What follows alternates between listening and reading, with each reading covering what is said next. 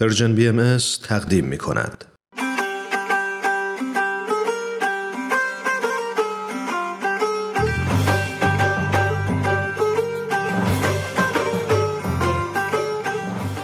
سربلندی ایران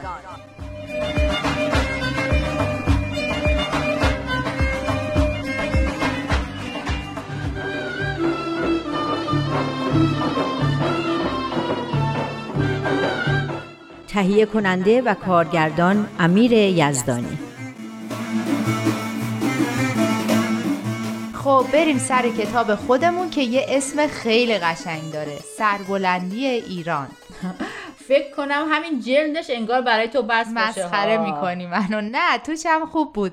اول از تجدد و شرایط تجدد گفته بود که شامل حاکمیت قانون و مردم سالاری و تعلیم و تربیت عمومی و رفاه اجتماعی و توسعه صنایع و فنون و رعایت حقوق بشر و مدارای مذهبی و این چیزا بود. بعدش بعدش بعدش از تصاوی حقوق زن و مرد گفته شده بود و از اهمیت پیشرفت و ترقی زنان در پیشرفت کشورها و صلح دنیا به طور کلی. آره بعدش هم از اینکه چطور میشه بر تعصبات غلبه کرد با معاشرت و مراوده و محبت و ترویج علم و دانش که ریشه تعصب رو که جهل و نادونیه میخوشگونه بعدش بذار بعدش خودم بگم.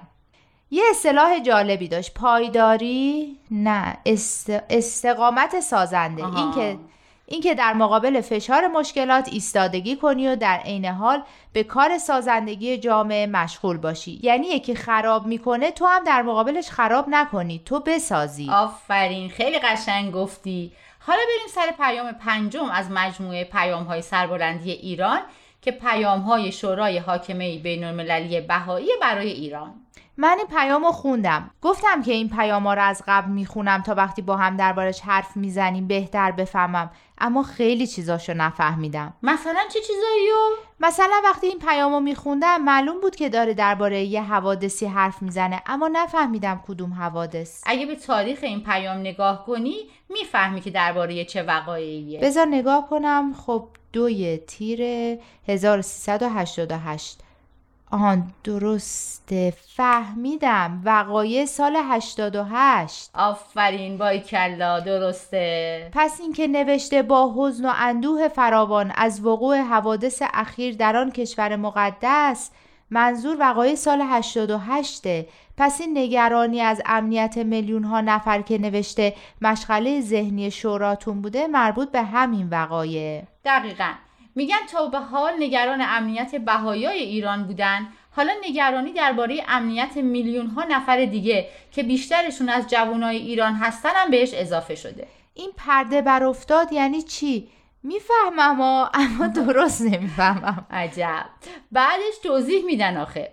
سالها و دهه ها در پشت پرده ای از انکار و تکذیب و توی ابری از تهمت و افترا انواع ظلم و ستم و تبعیض و محرومیت نسبت به بهایای ایران صورت می گرفت و مردم ایران نمیفهمیدن که چی داره به سر یه عده بیگناه میاد.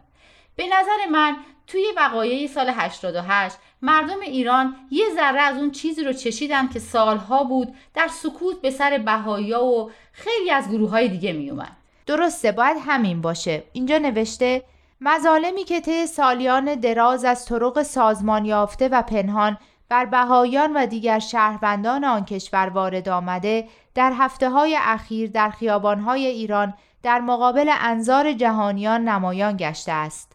یعنی ظلمی که تا به حال فقط سر یک گروههایی از مردم ایران می اومد و یواشکی بود حالا سر همه اومد و همه فهمیدن اوضاع از چه قراره. درسته. بعد اینجا نوشته که بهایا از فعالیت سیاسی من شدن. چرا؟ کی نمی‌ذاره فعالیت سیاسی بکنن؟ قبلا دربارش صحبت نکردیم؟ بحثش خیلی مفصله. یه پیام دیگه تو همین کتاب هست که درباره همین موضوع و انشالله وقتی خوندیم موضوع کاملا برات روشن میشه. اما کسی جلوی فعالیت سیاسی بهایا رو نگرفته. دخالت نکردن تو فعالیت های سیاسی حزبی جز معتقدات بهاییه. آخه چرا؟ پس سربلندی ایران چی میشه؟ نمی‌خواین کاری براش بکنید چرا؟ بهایی هم مثل بقیه مردم ایران عاشق ایران و سربلندی اونن. اما فعالیت سیاسی رو به این صورتی که الان هست وسیله مناسبی برای سربلندی ایران نمی‌دونن. بخوام خیلی خلاصه بگم وقتی قواعد یه بازی از اساس غلط و ناعادلانه است بهتر اصلا وارد اون بازی نشیم و اون قواعد رو تثبیت و تقویت نکنیم. خب این خیلی سنگین شد. فکر کنم خیلی جای حرف و بحث داره. آره دیگه گفتم یه پیامی هست که مفصل به این موضوع پرداخته. بعدا بهش می‌رسیم. پس این بحث رو می‌ذاریم تا بعد.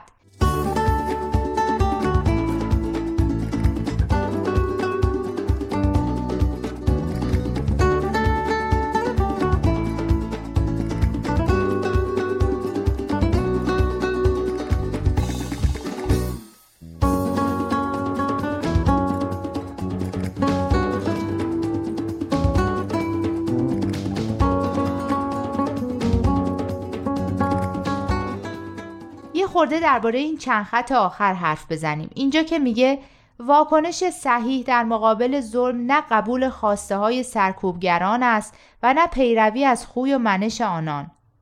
فکر می‌کنم معنیش روشنه. یعنی واکنش درست در مقابل سرکوب و ستم این نیست که خواسته های ستمگرا و سرکوبگرا رو بپذیریم یا همون کاری رو بکنیم که اونا می‌کنن. آخه جملهش یه طوریه که انگار دو تا چیز برعکس رو می‌خواد بگه. اما این هر دوش یکیه یعنی خواسته های سرکوبگرا رو نپذیریم و مثل اونا رفتار نکنیم. آها حالا فهمیدم چی میگی. اما واقعا دارن دو تا چیز برعکس رو میگن. معمولا مردم در مقابل ظلم و ستم دو تا کار می‌کنن. یا اینکه تسلیم سرکوبگرا میشن و هر چی اونا می‌خوان انجام میدن یا اینکه با خواسته های اونا مخالفت می‌کنن و تو این مخالفت درست همون کارایی رو می‌کنن و همون خشونت و نفرتی رو نشون میدن که ستمگرا نشون میدن. آره درسته. اینو قبول دارم. به این میگن باز تولید خشونت و نفرت. دقیقا همینطوره که میگی. میگن هیچ کدوم از این کارا واکنش صحیحی نیست. درست به همین علتی که گفتی. چون هر دوش خشونت و سرکوب رو تقویت می‌کنه. چه با تسلیم چه با مخالفت خشونت آمیز پس چی کار کنیم؟ هر کاری که بکنیم که غلطه. نگو محبت و مهربانی کنیم که دیگه واقعا اینجا جاش نیست. هر دوش غلطه چون قواعد این بازی غلطه. باید از این بازی بیرون اومد. چارش رو هم تو همین پیام فرمودن. رفتار منطقی و اخلاقی. چارش خشونت متقابل نیست. سوزوندن و خراب کردن و ناسزا گفتن نیست. اما این به معنی تسلیم شدن هم نیست. خود جمله که اینجا هست اینهاش کجاست؟ خب خودم خودم می‌خونم. نفوسی که گرفتار جور و ستم هستند می توانند با اتکاب قدرتی درونی که روح انسان را از آسیب کینه و نفرت محفوظ می دارد و موجب تداوم رفتار منطقی و اخلاقی می شود ورای ظلم و عدوان بنگرند و بر آن فائق آیند. فکر کنم دارم کم کم می‌فهمم قضیه چیه. اینو خیلی قبول دارم که نفرت و کینه خودش آسیبای زیادی به روح و روان آدم می‌زنه. یعنی داره میگه کینه و نفرت رو وارد ذهنتون نکنین. فکرتون رو از نفرت و انتقامجویی بالاتر ببرین. آفرین. دقیقا میگن باید بر این احساسات خانمان برافکن که فقط باعث خرابی میشه غلبه کرد. چون ما می‌خوایم ایران رو بسازیم. نمی‌خوایم که خرابش کنیم. درسته؟ چیزی که اینجا لازمه پافشردن بر رفتار منطقی و اخلاقیه. اینه که ایرانو می‌سازه. درسته. فهمیدم. اینجا دیگه رسیدیم به آخر پیام. آخرش همون پیشبینی درخشان برای ایرانی که قبلا هم خوندیم. منظورت این بیان حضرت عبدالبهاست که میفرمایند ایران مرکز انوار گردد. این خاک تابناک شود و این کشور منور گردد. آره همین. این تو اون پیام اولی هم بود. می‌دونی چرا این بیان آوردن؟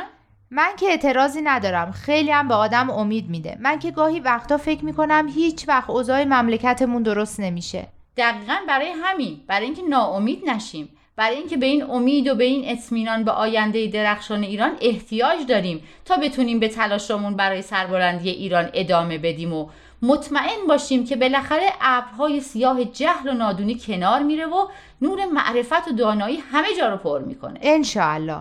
یه چیز دیگه هم هست که اونم امید بخشه. چی چی؟ اینکه جامعه شما واقعا این کارو کرده و این شدنیه. می‌بینم که شما واقعا تونستین در مقابل این همه ظلم و فشاری که روتون بوده دچار کینه و نفرت نشین و دست به خشونت نزنین. اگه شماها که بخشی از ملت ایران هستید تونستین پس کل ملت ایران هم می‌تونه. دقیقا درست گفتی. این تجربه یکی از چیزاییه که جامعه بهایی ایران می‌تونه بعد از 160 سال تقدیم مردم ایران بکنه. وقتی بقیه پیامو رو هم بخونیم به چیزای دیگه هم می‌رسیم.